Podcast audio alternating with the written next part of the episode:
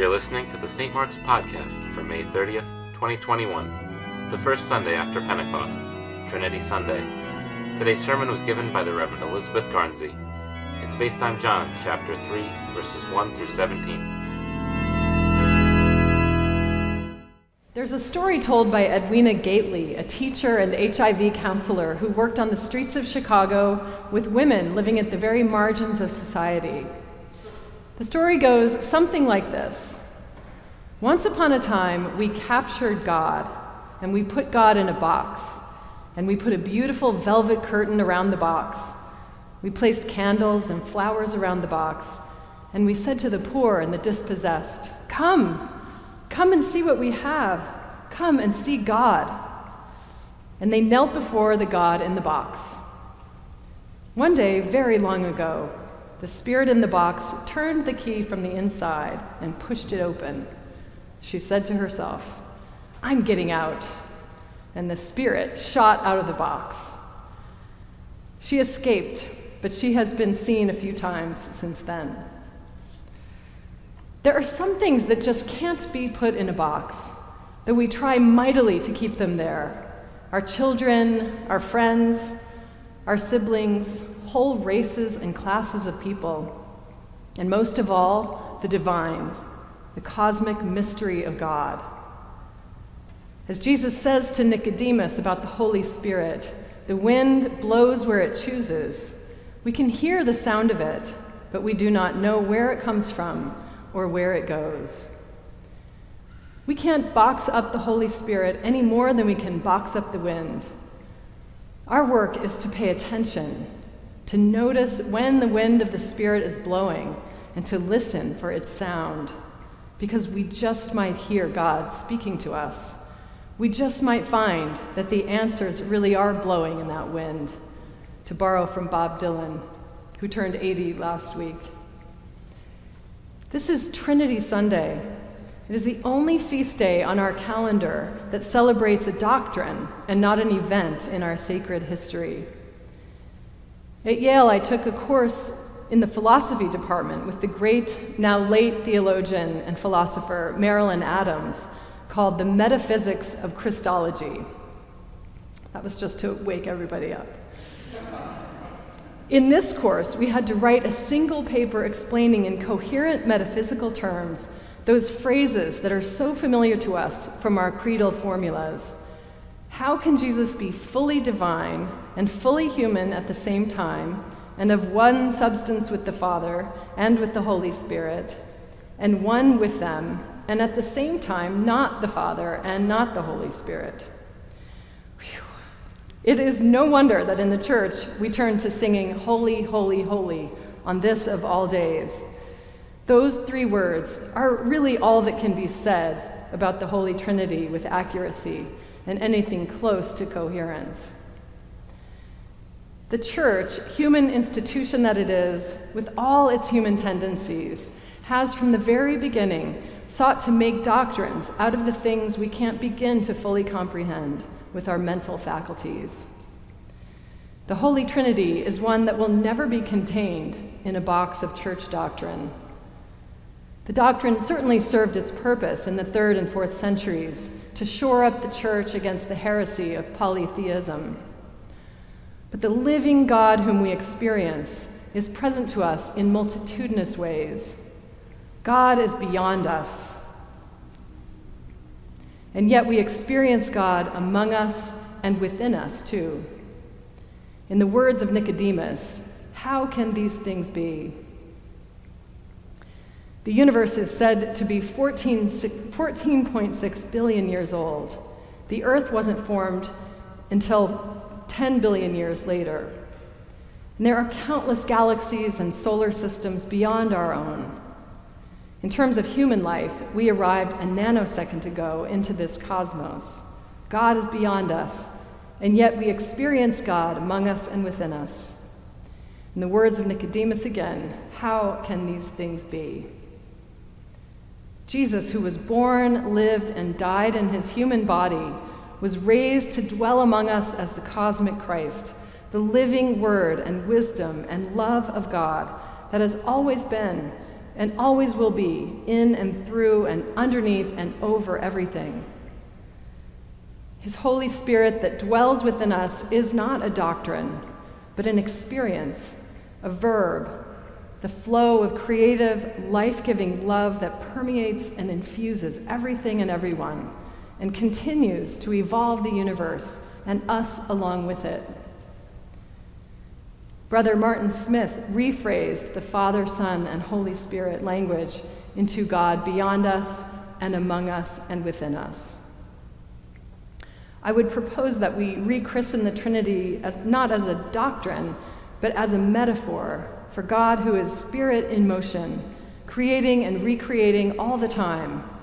The Father beyond us, pouring into the Son among us, the earth and all stars, pouring into the Spirit within us, and uniting and calling everything back to God beyond us. We can go with that flow and participate in it, or work against it to our own demise. It's not a force to fight against, but a presence of love to relax into and fall in love with and get swept up by. To, re- to be reborn of the Spirit is to surrender and consent to the direction the Spirit wind blows. The wind blows where it chooses. We hear the sound of it, but we do not know where it comes from or where it goes. So Jesus explains the Spirit of God to Nicodemus, who has come to Jesus with big questions.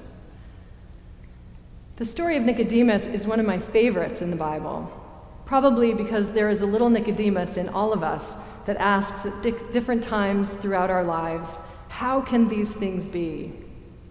He's just a man wanting to understand the incomprehensible. Today's gospel is only the first scene of a Nicodemus trilogy. He appears three times in John, and it is his only face to face encounter with Jesus. In this scene, he has come to Jesus at night. He is in the dark, both literally and figuratively. He has come to question the good teacher in secret, not wanting his search for the larger truths to be seen by his colleagues and friends. Jesus is becoming known throughout the land as a great teacher and healer. The wisdom Jesus imparts and the stories spreading about him are suddenly making some of Nicodemus's certainties feel uncertain. He himself is a teacher of the Jews, a Pharisee, a learned man, but born again, born from above, born from water and spirit. How can these things be? Nicodemus's boxed up world is being broken open. He leaves his conversation with Jesus even more uncertain. But you might say the winds of change are beginning to blow for Nicodemus. By the second time the Gospel of John talks about him, several chapters later, it isn't dark at all. It's high noon.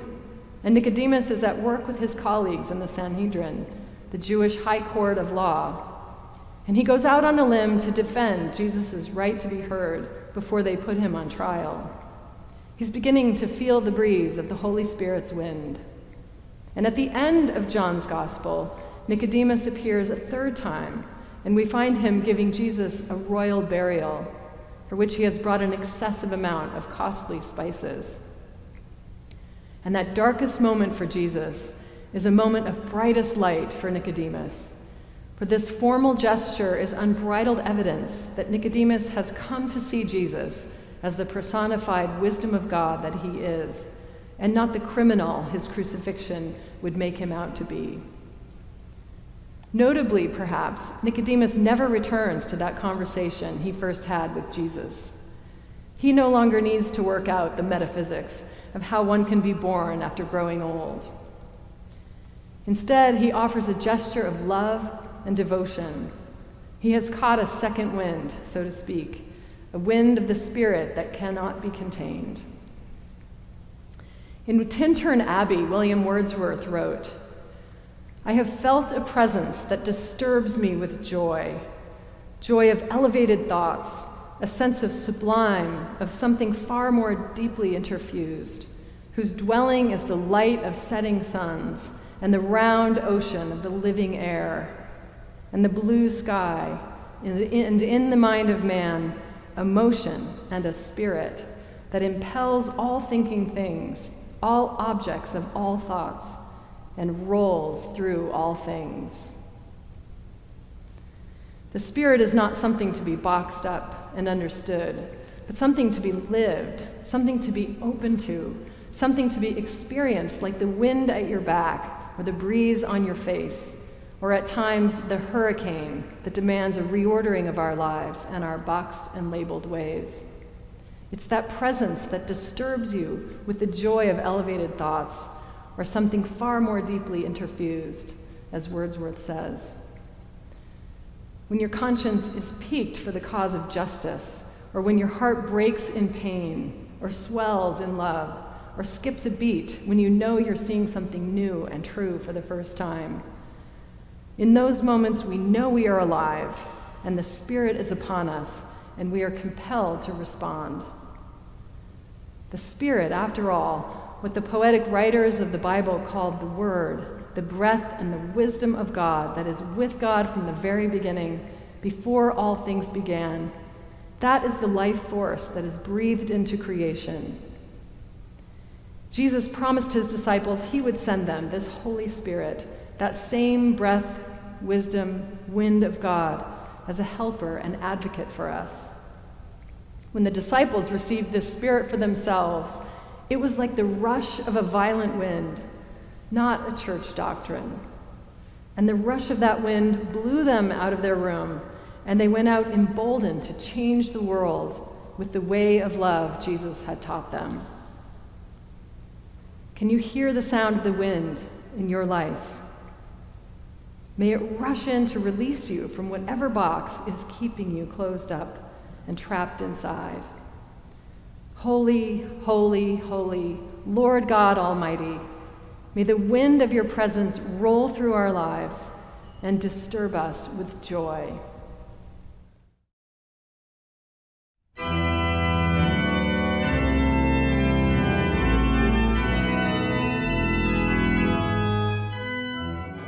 Find more sermons on our website at www.stmarksnewcanaan.org.